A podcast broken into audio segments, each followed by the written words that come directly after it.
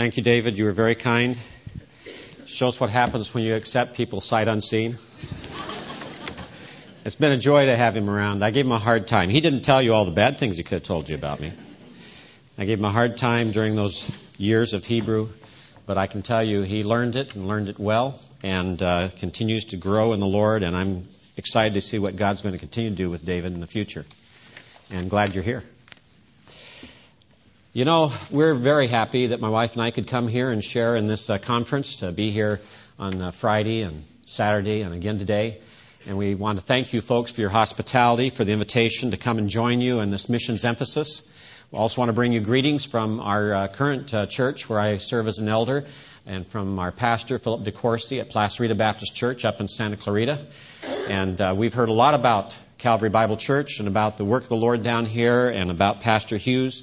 We have a son and daughter in law uh, who are in Boise, Idaho, in the church up there. And so they knew uh, your pastor and his wife before we did in reality. And we've enjoyed being up there in that church and ministering and, and uh, seeing our uh, kids grow in that church. He's in the military and soon will be moving on, and they're dreading moving on because they fall in love with that congregation up there.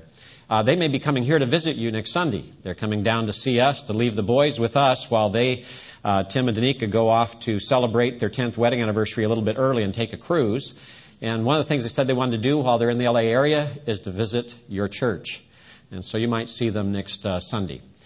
Uh, we just thank you for your ministry and the gospel here in Burbank and the way it's going out, uh, preaching and proclaiming of God's word.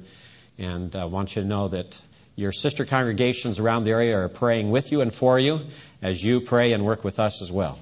And we appreciate that. Thank you. Let's take our Bibles this morning, turn to the book of Acts. It's the New Testament, the next book after the four Gospels. And as we're looking here, we're going to talk about practical Pauline missions. While we were in Bangladesh, where we served for 15 years, I began a study that lasted two or three years of Paul's missionary methodology. And as I did that, I also was chairman of our field council at one point, and I presented a series of devotions uh, through a field council meeting. Every day we'd meet, I'd give a devotion, and each day I had a different location where Paul was and talked briefly about his methods in that particular location. We're only going to talk about one location this morning, Antioch of Pisidia, which is the first major city that Paul went to as a new rookie missionary. And we began to look at this and find out the way that he proceeded to preach the gospel there, the methods that he utilized, what his message was like, what the results were like, and then afterwards, we're also going to take a look at his general pattern that was exhibited throughout all of his different ministries. Even though he had different methodologies, he varied. He was flexible. He realized that with a different people group or a different city, he had to uh, do some things differently in order to reach them. So he wasn't frozen into one method and that method alone, but he did have a certain pattern that was based upon scriptures as the foundation that he would follow in all of those places, even though the methods might vary. So we're going to look at that a little bit this morning, starting in Acts chapter 13. Uh, we're going to begin at verse 14. If you want to look there, I will read a few verses. We're going to also look at Paul's first recorded sermon. He may have preached others before this. Remember that he taught at uh, Antioch of Syria for many years, and it was in the midst of his service there that uh, the Lord called him into missionary service to leave Antioch of Syria and to go out in in the areas of the world around the Mediterranean to preach and proclaim the gospel of Jesus Christ. But this is the first recorded message we have here in Scripture. As we look at this message, we have much to learn. You know, when we listen to our American presidents, we kind of enshrine and almost canonize their inaugural addresses. We remember what Washington said in his inaugural address, what John Kennedy said in his, what George Bush said, said in his. We, we look at those, we, we try to remember the things that were said, and we try to see if that president follows through with the agenda he set in his inaugural address. We're sometimes dismayed at what is left out. We're sometimes thrilled about what's included, but it's always memorable, and there's always some nugget that follows that president the rest of the history of his presidency. And as we look at Paul, we're going to see his inaugural address as far as the book of Acts is concerned in its record.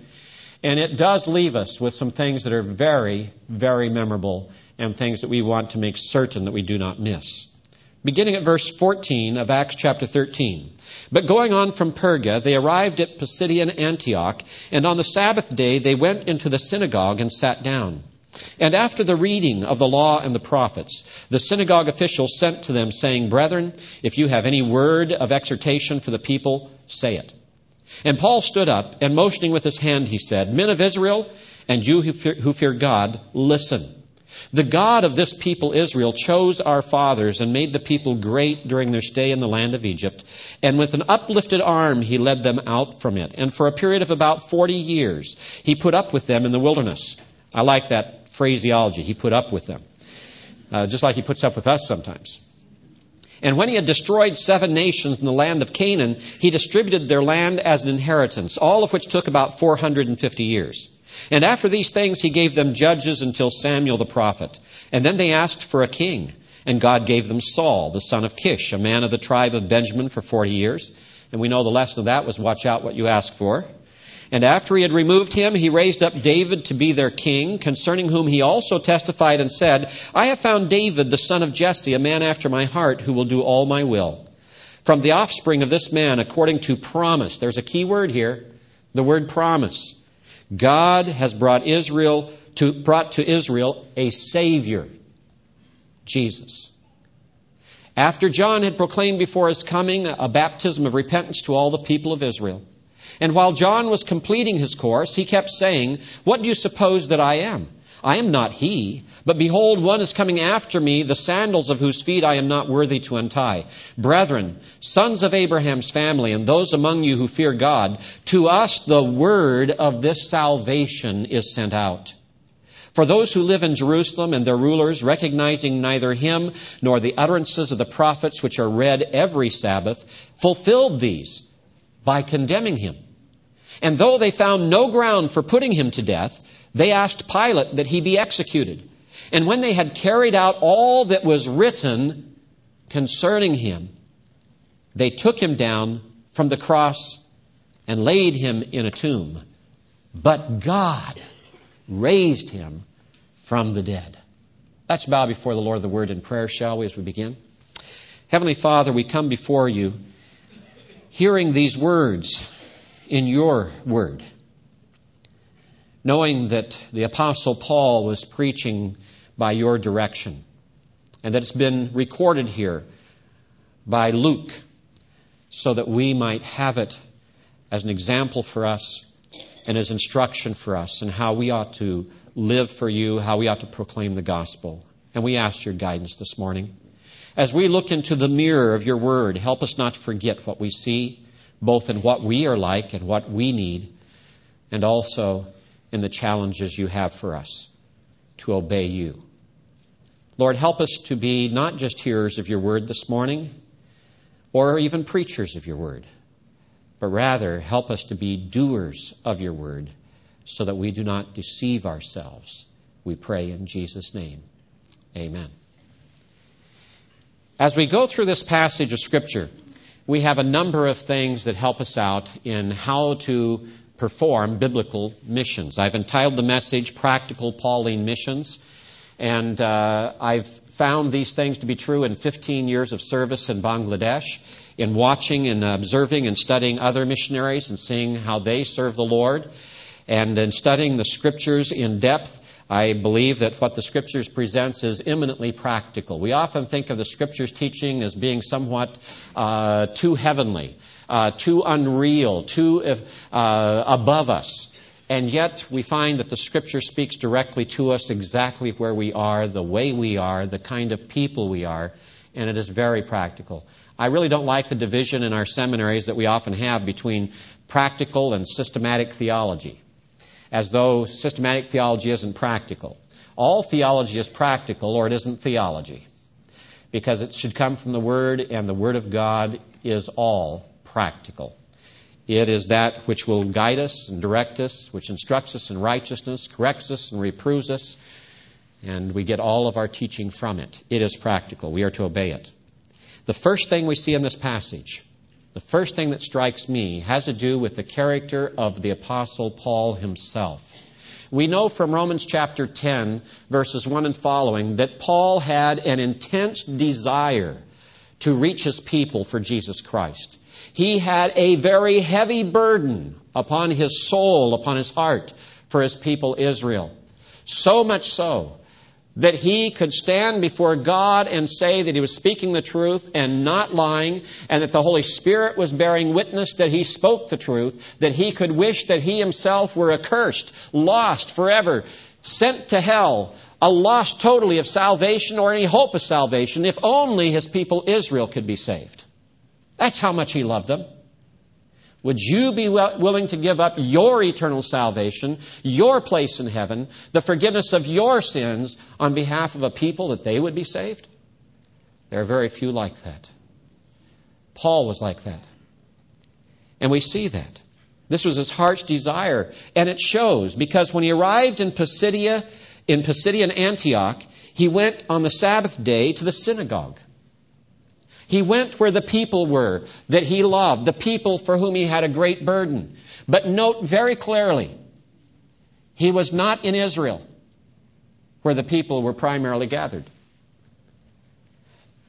And we note soon in this chapter that before he is very far along in his first missionary journey, his missionary policy and practice changes radically. And he says, We have gone to the Jews first, but from now on we will go to the Gentiles. But remember, he already heard that on the road to Damascus. On the road to Damascus, where we have this man who considered himself a Hebrew of the Hebrews, a Pharisee of the Pharisees, a true Israelite.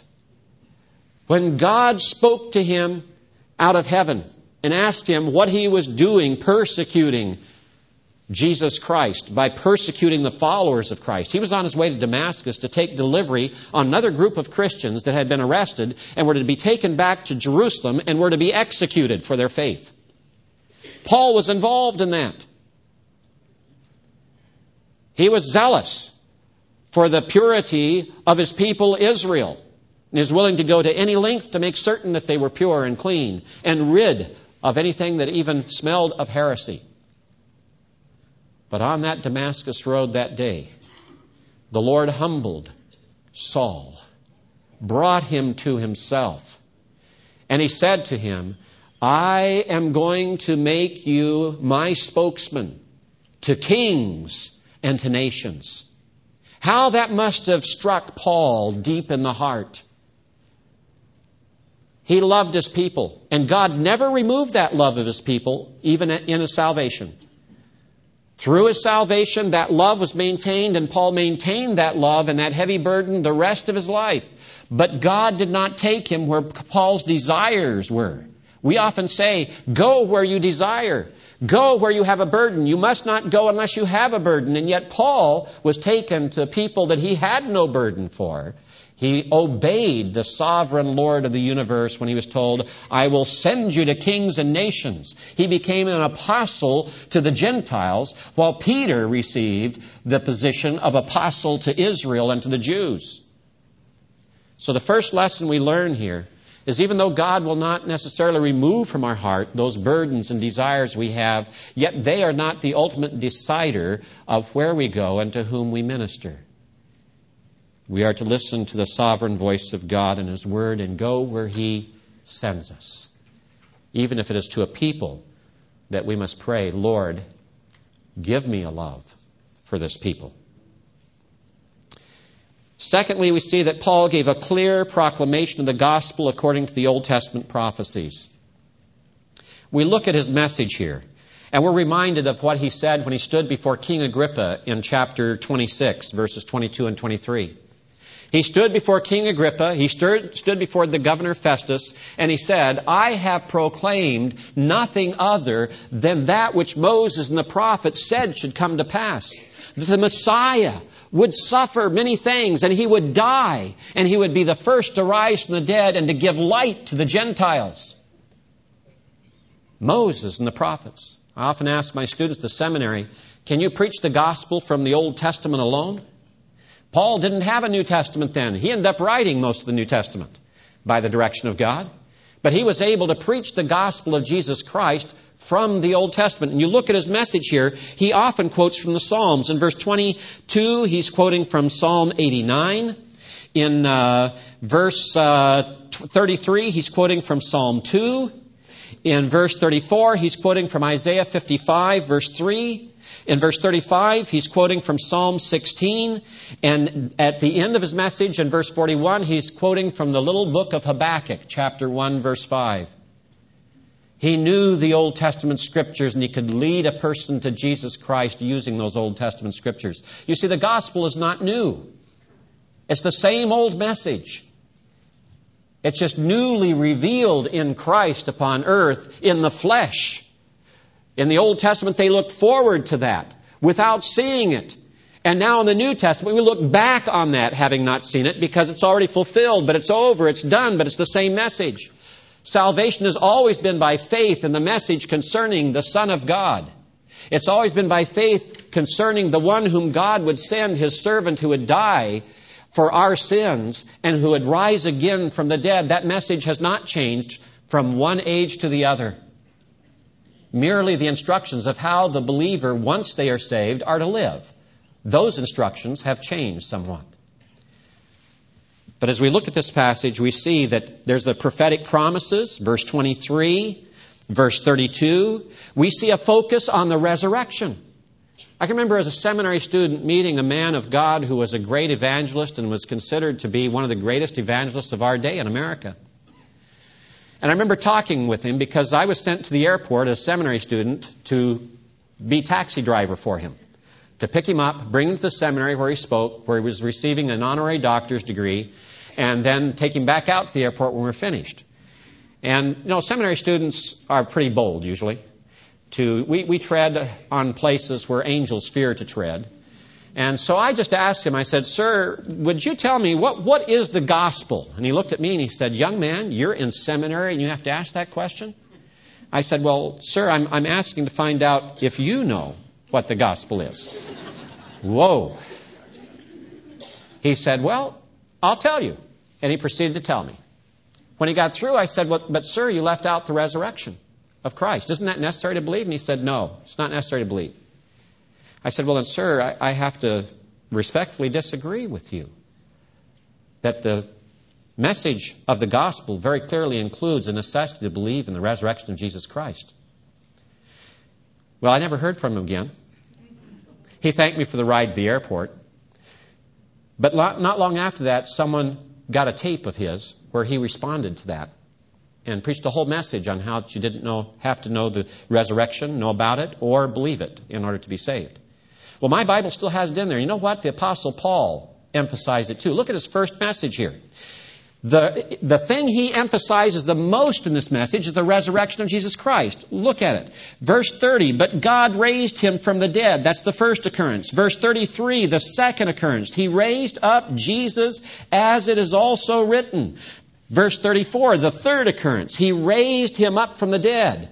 Verse 37, the fourth occurrence. But he whom God raised. Throughout the whole ministry of the Apostle Paul, we find out the message concerning the resurrection is what was the real dividing line between those who believed and those who did not. On Mars Hill, when he started preaching about the resurrection, they shut him up and said, That's enough. We'll have enough of this foolishness. And they stopped listening to him. But there were some who listened, who believed, and who were saved. Peter wrote that we are born again by the resurrection of Christ from the dead.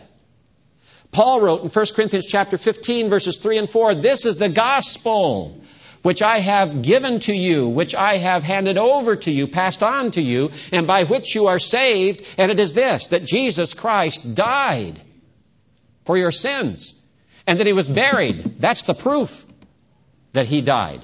You don't bury living people. At least not, you're not supposed to. And that he rose again from the dead the third day according to the scriptures and what was the proof of that? And that he was seen over and over again. That's the gospel. The death and resurrection of Jesus Christ. Without his resurrection, Paul wrote in 1 Corinthians 15, we are of all men most miserable, and our faith is vain, empty, fruitless, worthless. We are of all men most miserable if he is not raised from the dead. And our message we might as well stop preaching, might as well stop sending out missionaries, might as well stop meeting in church. That's the one doctrine that needs to be destroyed if the church is to be destroyed, is the resurrection of Jesus Christ. That's our foundation. He preached, he focused on the resurrection of Christ. Four times in this first message. He focused on forgiveness of sins. Look at verses 38 and 39. Therefore, let it be known to you, brethren, that through him forgiveness of sins is proclaimed to you. And through him everyone who believes is freed from all things from which you could not be freed through the law of Moses. You see, there were some Jews in that day, as there are many people today, who believe, well, if I just keep the Ten Commandments, I will be saved. God's going to accept me into his heaven. Paul said, oh, no, you won't. You can't be freed by keeping the law. You can't be freed by keeping the Ten Commandments or even all 613 commandments of the law of Moses. It is not by the law that we are saved. The law condemns. By the law, we're told we're sinners because we can't keep it, because no man can keep all of the law all the time. And that is the evidence that we cannot save ourselves, and it is not by works. But we're saved through faith in Jesus Christ. We're freed from all things. We're freed from the power, the penalty of sin, and one day from the presence of sin. We have forgiveness of sins. That's the message we want to take. You know, I think of this, and I look here also and see that Paul did not just talk about what we receive in Christ. He didn't just talk about what Christ did. Before he finished his message, he uttered a warning. He said, Now listen to me. I've given you the gospel, the good news in Jesus Christ. You know now where you can have forgiveness of sins. You know how you can be made free with a liberty you've never experienced. But if you reject it, if you go away and neglect this truth and refuse to apply it to yourself personally, I warn you, verse 40, take heed, therefore so that the things spoken of in the prophets may not come upon you. And then he quotes from Habakkuk Behold, you scoffers, and marvel and perish. For I am accomplishing a work in your days, a work which you will never believe, though someone should describe it to you. He said, Be careful that you don't reject this message. A young man in Bangladesh whom I learned to believe was the Apostle Paul of Bangladesh was a young man named Shapon Mondal. Shapon is one of the best evangelists I've ever been around. One of the best preachers, one of the best teachers, a, a man of God who led his family in the Word, who led his churches in the Word. He planted uh, three or four churches in the Chittagong area. He worked alongside missionaries. He went out to work on his own. He was willing to go anywhere with the gospel. He has a heart's desire to reach his people for Jesus Christ. He has an ability, even though he came from a Hindu background, of sitting down in the midst of a throng of Muslims, and before long they're listening to him raptly as he talks to them about Jesus Christ. He's led many Muslims, many Hindus, many Buddhists to Christ in the nation of Bangladesh. I can remember one of my greatest privileges when I first arrived there as a rookie missionary was being asked by him if I would mentor him and disciple him and help him. He was already doing far more than I would ever accomplish in Bangladesh on my own. And uh, to watch him and have that privilege was amazing. We sat down, began a study of the book of Ephesians, and then we moved into First and Second Timothy. And I, I just we had a bond in that work and ministry, and I constantly marveled. I learned from Shopon how to really reach the people. That's why I would go out certain days of the week and I would wander the back alleys and streets of the old city of Chittagong, down where the cars couldn't go, down where even the rickshaws couldn't go, where you sometimes walked in mud up to your ankles, and sometimes in the fish market in fish guts and uh, dirty water, and uh, talked to people and sat in the tea houses and talked to the men and presented the gospel, gave them New Testaments and gospel tracts. I learned that from Shopon. I learned that by walking with him and walking where he went. I can remember one time visiting his little village outside of Chittagong and visiting his church, and he said, Hey, Bill, today we're going to do something different.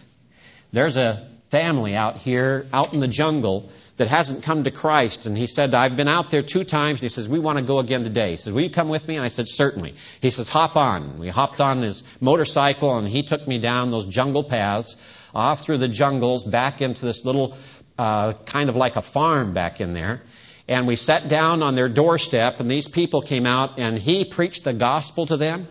I'd never heard anything like it in my life. What a man.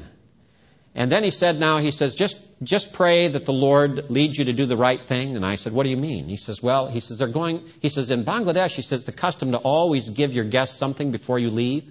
He says, this is a very poor family. So he said, just kind of close your eyes a little bit.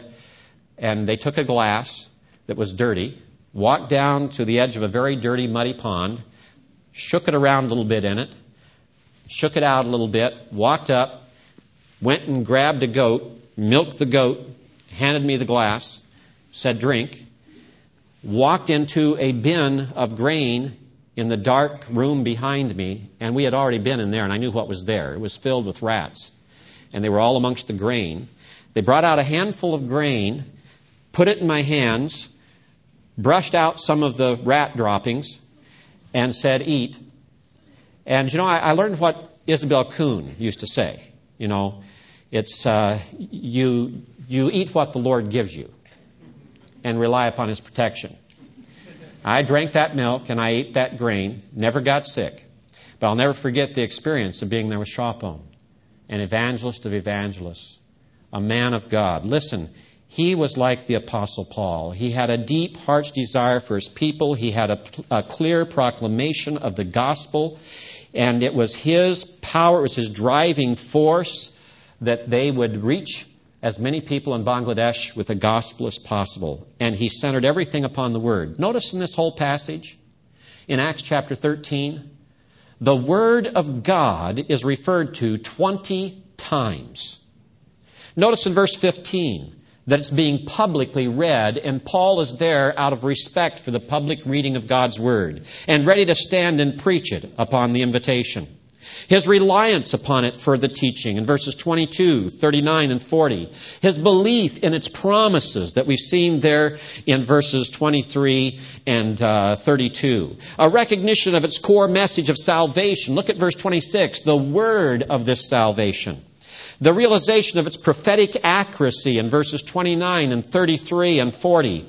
He used its statements to preach in verses 33 and through 35 and 40 and 46, he cited the Word of God. He quoted the Word of God. It's also, there's a recognition here in verse 44 that the people gathered in order to hear the Word of God. Notice the next Sabbath, nearly the whole city assembled. For what purpose? To see who Paul was? To have a great musical uh, time of singing in the Lord, and that's great. Let me tell you, music is part of Scripture. Just read the book of Psalms. The music we had this morning, that's part of worship. But notice here, that wasn't the focus. The focus was to hear the Word of God. I don't know if they had music then in that time in that synagogue. They may not have. But they came to hear the Word of God. Notice that it's also confirmation of their missionary policy and practice in verse 47. They relied upon the statement in Isaiah 49, verse 6, that the Gentiles were to hear the message. And so they went to the Gentiles by God's direction. We notice that it's the object of faith. We're told in verse 48 when the Gentiles heard this, they began rejoicing and glorifying the word of the Lord, and as many as been appointed to eternal life believed. And then notice that in verse 49 we have the power of the ministry in its expansion and spread is due to the word of God. And the word of the Lord was being spread through the whole region. Twenty times here, the word of God is at the forefront. You see, faith comes by hearing, and hearing by the word of God, by the word of Christ, we're told in Romans 10 17.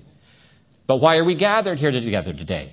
Because there are many who have not heard. And how shall they hear except one be sent? So we're sending missionaries abroad throughout all the world to every people on earth with this message of the gospel of Jesus Christ. We must send them. There's no other way to salvation except by the Word of God.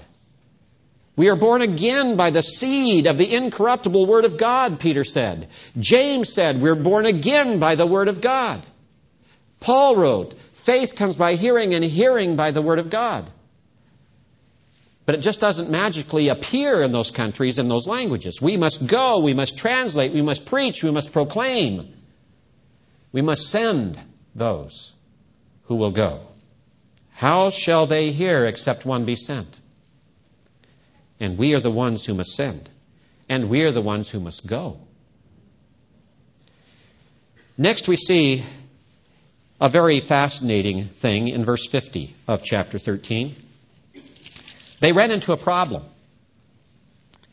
And this problem created difficulty for them. The Jews became aroused because of all the Gentiles that were being led to the Lord by Paul and Barnabas. And the leading people of the city started a persecution, we're told in verse 50, against Paul and Barnabas and drove them out of their district. They said, You can't preach here anymore. They were charged with preaching an illicit and illegal religion under the Pax Romana, the peace of Rome, under Roman law. And they were expelled. They were told, You can't stay here. You cannot preach the word here. You cannot remain here. Your visa, in essence, has been uh, retracted, and you're out. Now, do we see Saul or Paul there, Paul and Barnabas, trying to get back in in some covert fashion to try to have some secret mission? Are they trying to gain access back into this limited access city and region? Are they trying to do things under the table and underground? No. They publicly shake off the dust of their feet against those and went out to Iconium, we're told in verse 51. They didn't try to get back in where God had closed the door through the rulers whom God had allowed to be raised up in that city. They submitted to the law of that city and moved on. They did not cause trouble. They had already caused enough trouble. But the trouble they caused there was under the direction of God. And now God has shut the door. And they have no business trying to go back. You know, sometimes today I'm disturbed by our current trends in mission agencies to seek to have covert mission operations in what are so called limited access nations. I want you to turn with me to 1 Thessalonians chapter 2, if you would please. 1 Thessalonians chapter 2. Let me just share with you a little bit about this. Because I don't see Paul ever having a covert mission operation, being secretive. And in 1 Thessalonians chapter 2, he writes this to the church at Thessalonica For you yourselves know, brethren, that our coming to you was not in vain. It wasn't worthless, it wasn't empty, it wasn't void of results, it was successful. But after we had already suffered and been mistreated in Philippi, as you know, we had the boldness in our God. Boldness. That means to speak openly, to proclaim openly, publicly. I am here to preach the gospel of Jesus Christ. This is what it is. You must believe. Had the boldness in our God to speak to you the gospel of God, even amidst much opposition. That word for opposition is the same word for agony. It's the agony and struggle and battle and wrestling in order to proclaim the gospel. Even though we were opposed, we spoke boldly. We didn't go into hiding. Verse 3 For our exhortation does not come from error or impurity or even by way of deceit. And that word deceit has the idea there, it's, there's no decoy. There's no decoy. There's no secular business set up on the side as an umbrella and as a covert operation to hide the proclamation of the gospel. It's rather an open and undeceiving, no decoy type of operation. Now, you see, today, I think that in reality, when we follow the scriptural method, we find out it's practical and we'll see greater result. Think just for a moment.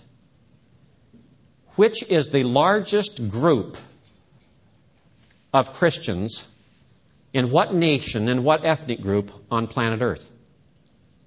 They're in China.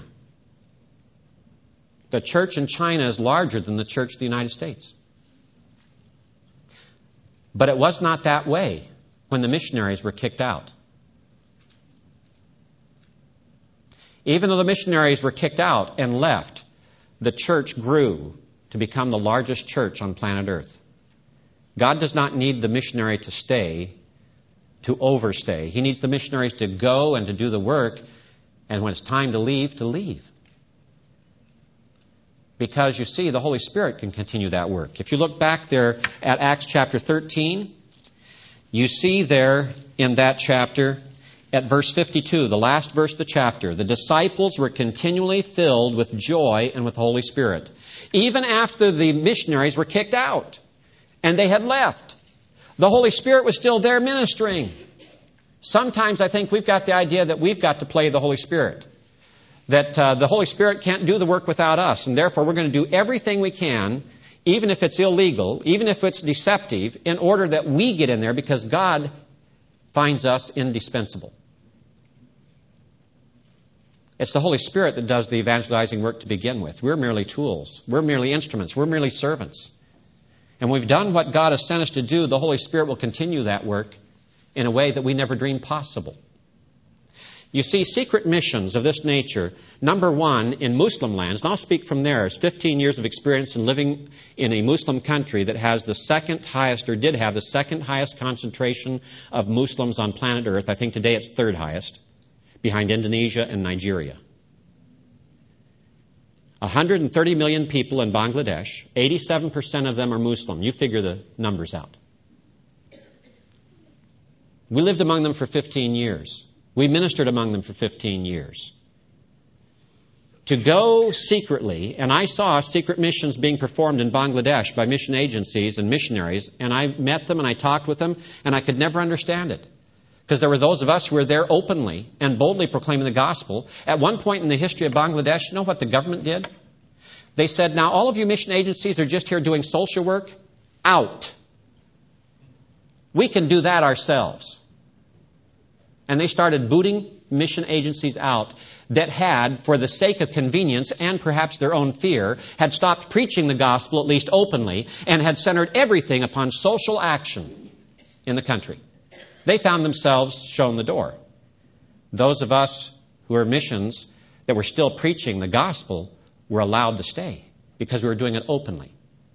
To do it secretly confirms the suspicions of Muslims that we're up to no good. It's hard enough to convince them after 15 years that we're not members of the CIA. We had a family that we had worked with all the time we'd been there, 15 years. And the day before we left, one of the young men in the family said to me, he says, Now are you going to tell us who you worked for in the CIA? And I said, I am just shocked. And I started to cry. I was really upset. I said, Have I been here with you so long? And have we been in your home so many times and you and ours that you still think that? It takes years to dispel those doubts and suspicions. And to go in secretly merely confirms those suspicions and continues to make it difficult. Number two, it ignores the respect that Muslims have for those who live according to their convictions.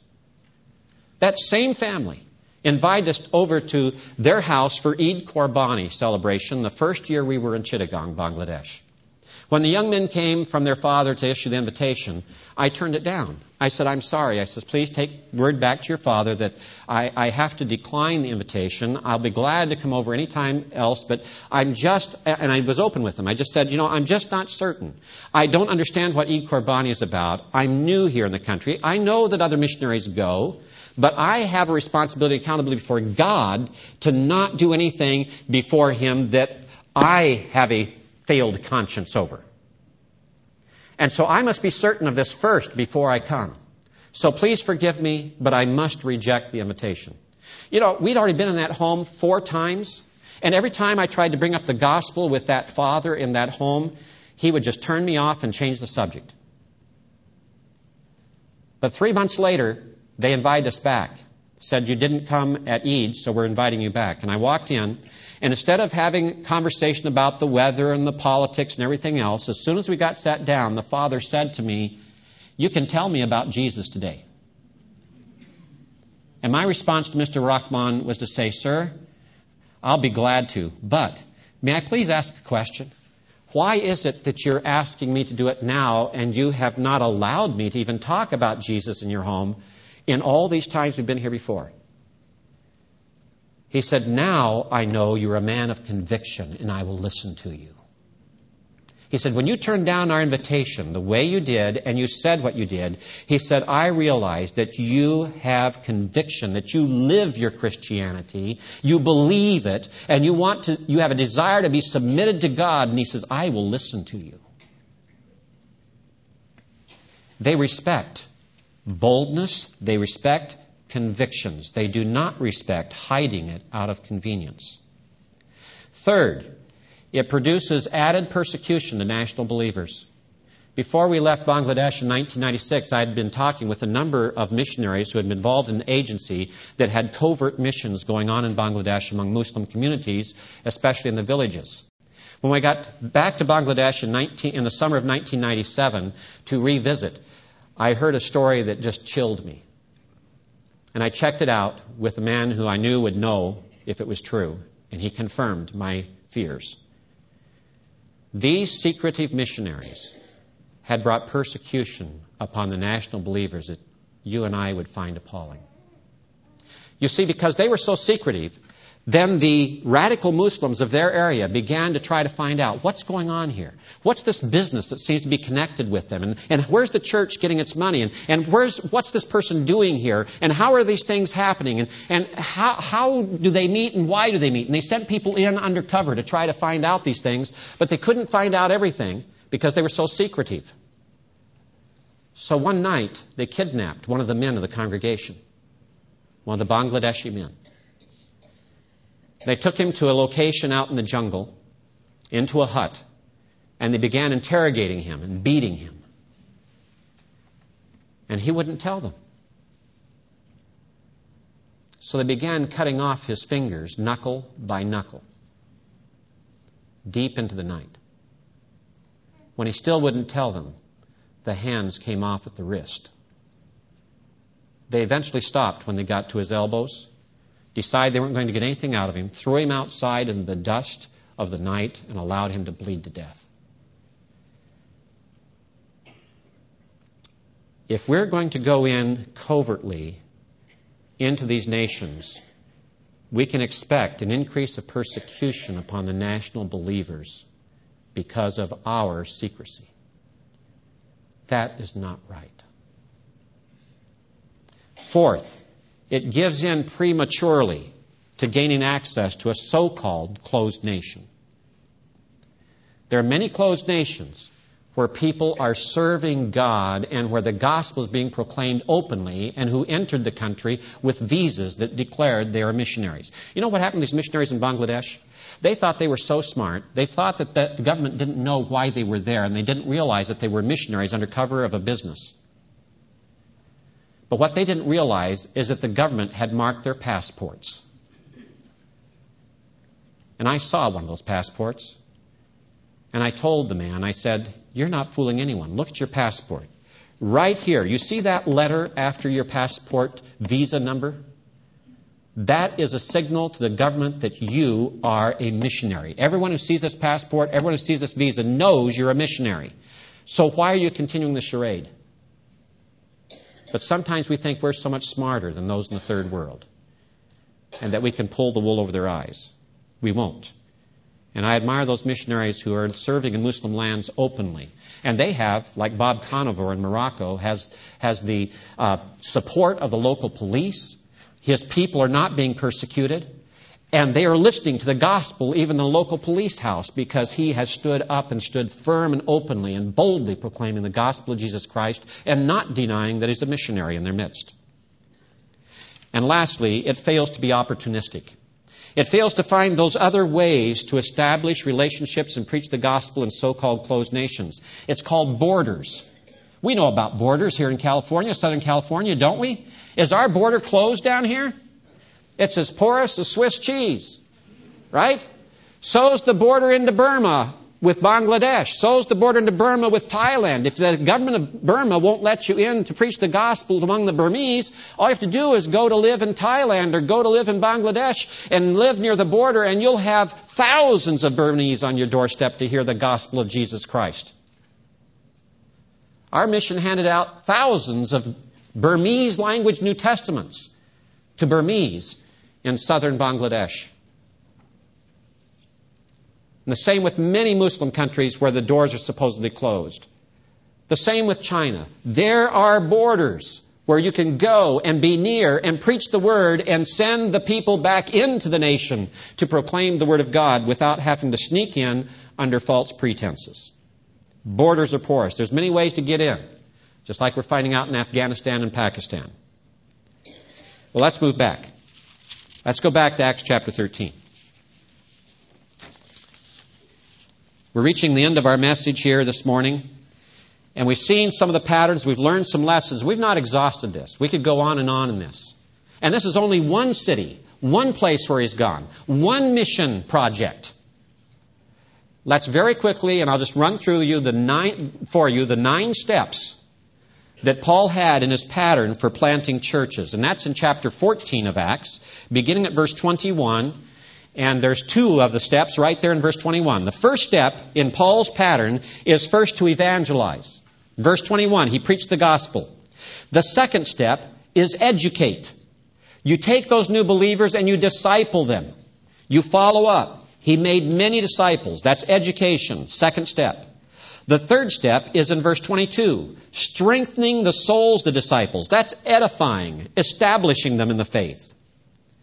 The fourth step is encouraging them to continue in the faith. Encouragement evangelize, educate, edify and establish, encourage, and then the fifth step, after you've done that, you see, you have a core of believers who have not only been led to the Lord, not only been discipled, but they've been strengthened and they've been encouraged, and you've had an opportunity to watch them work and serve Christ, and then you appoint elders. The election of elders, verse 23. They had appointed elders for them in every church. And then notice the sixth step. The sixth step is also in verse 23. Having prayed with fasting, they commended them to the Lord in whom they had believed. Do you know what that word commend means? It means hand over. Hand over. They gave them over to the Lord. And when you hand over something, you let go. You let go. Try that with your teenagers you're teaching how to drive. I'm going to hand over the car to you now. And as they're trying to drive away, you're still leaning in the window hanging on to the steering wheel. Sometimes we'd like to do that, I know. But got to let go. Entrust to God. Evacuate. Embark. Get out of there. Sophie Janista, veteran missionary in the Philippines, had gone with her husband to the Philippines a long time back, in fact, during World War II and they had served there. And at one point, they left the ministry in the Philippines because they felt that the Philippine believers weren't working on their own. So they left and said, Goodbye, we're taking off to Australia and start a church down there. They spent five years in Australia and then they came back. She said, When we came back, we came back as partners in the work rather than those upon whom they leaned and depended. These were now independent believers, independent churches. You know, it was that attitude that an ABWE planted 1,500 churches in the Philippines? Because it wasn't done all by missionaries. It was done by Philippine pastors and people who learned to stand on their own because the missionaries let go, got out, and then later they returned as partners in the work, as equals in the work, to share in the ministry rather than to be depended upon in the ministry. Then the seventh step is found in verse 27. They went back home to the home church, the sending church at Antioch of Syria, and they began to report all things that God had done with them and how He had opened a door of faith to the Gentiles. There's your evaluation of your mission service and your explanation to the home church. Step number eight is in verse 28. And they spent a long time with the disciples. That's enrichment.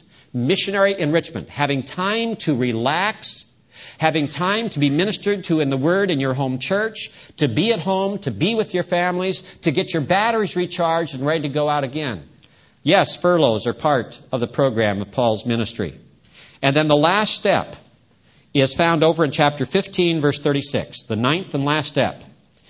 We had evangelize, educate, edify and establish, encourage, elect elders, entrust to God or evacuate, embark, Seventh was evaluate and explain. Eighth was enrichment, spiritual enrichment, recharging your batteries. And the last is examine the work by a return first hand visit. We've back, been back to Bangladesh This summer will be my third time back since we left in 96. Let us return and visit the brethren in every city in which we proclaim the word of the Lord and see how they are. Don't break all the ties. Maintain contact. Keep a ministry going. Be supportive. Be active. Be involved in that ministry. Go back to it. That's Paul's pattern for planting churches, New Testament fashion. There's much more we could talk about. There's one thing more I must tell you before I close. And that is you'll notice that in all of this, there was one element of missions I have not referred to, but it is evident from the very start of their being sent out from Antioch of Syria in Acts chapter 13, verses 1 through 4, and all the way through the entire ministry of the Apostle Paul. He never went out alone. He was not Sir Galahad riding on his white charger. He was not the gospel gunslinger going out against all the people that would attack the gospel and fighting them and being victorious as a single individual, a rugged pioneer missionary, individualistic, they always went out in teams. Was always a team. One of the things I think the most tragic thing in American Christianity and in missions is that there are no good team biographies written to help train our young people in our Bible colleges and churches. We just have individual, personal biographies of great saints, great missionaries of the faith, great stalwarts that we want to imitate. But listen, that's not the way God works all the time through those. The pattern in the New Testament is teams, teamwork, submitting ourselves to others around us, working together as a team, proclaiming the gospel as a team, just as you do here in this church. You're a team. You're not a bunch of loners. That's the way missions ought to be. That's the way missionaries ought to be. Team workers, team players, going as a team, submitting their will to the team, learning to serve as a team. That's the way Paul did it everywhere he went. And he always made certain he had a good team around him. I'd exhort you to think about that as well. Well, where are we, where are we at now as we close this message this morning? We've had a missionary conference, and you at Calvary Bible Church are praying about how God would use you in giving to missions ahead. You're talking about perhaps praying about how God would use you personally to reach out to people groups in the LA area, perhaps even to go on short term missions across the border into Mexico or into Canada or overseas. Perhaps talking about those among you that might send out as full time missionaries to go preach the gospel of Jesus Christ. Our question ought to be are we doing it the biblical way? Are we doing it the way that Paul laid out? Do we want to do, do we want to have the results that Paul had? You know, if it hadn't been for Paul following these kind of patterns and these kind of principles and methods, we might not have heard the gospel here in America yet.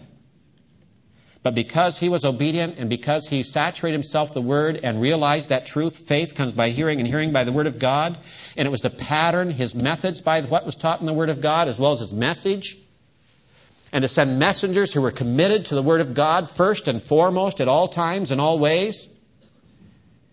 They turned the world upside down for Christ. As I close the first message this morning, I'm going to close it today in this second service. You know, George Bush, our president, has caught on that phrase that that one fellow, that believer, on that airliner over Pennsylvania said, the last words the operator heard, let's roll. We've heard President Bush use that often, even at the Olympic opening, openings, he used that. You know, we ought to have that attitude too. Why stand still? Why do nothing? Let's roll. Let's get busy. Let's do something for Christ. Let's be doers of the word and not hearers only. Let's accomplish missions. Let's do missions. Let's be involved. If we do that, we can turn the world upside down again. Bow in prayer. Heavenly Father, we thank you for your word. We thank you for its power. That's the power to salvation to everyone who believes. Father, make us servants of your word. Fill our hearts and our minds and our mouths with your word. Send us forth to proclaim it to serve under our sovereign Lord and King of the universe, our Savior, Jesus Christ. Give us people who will go young and old alike.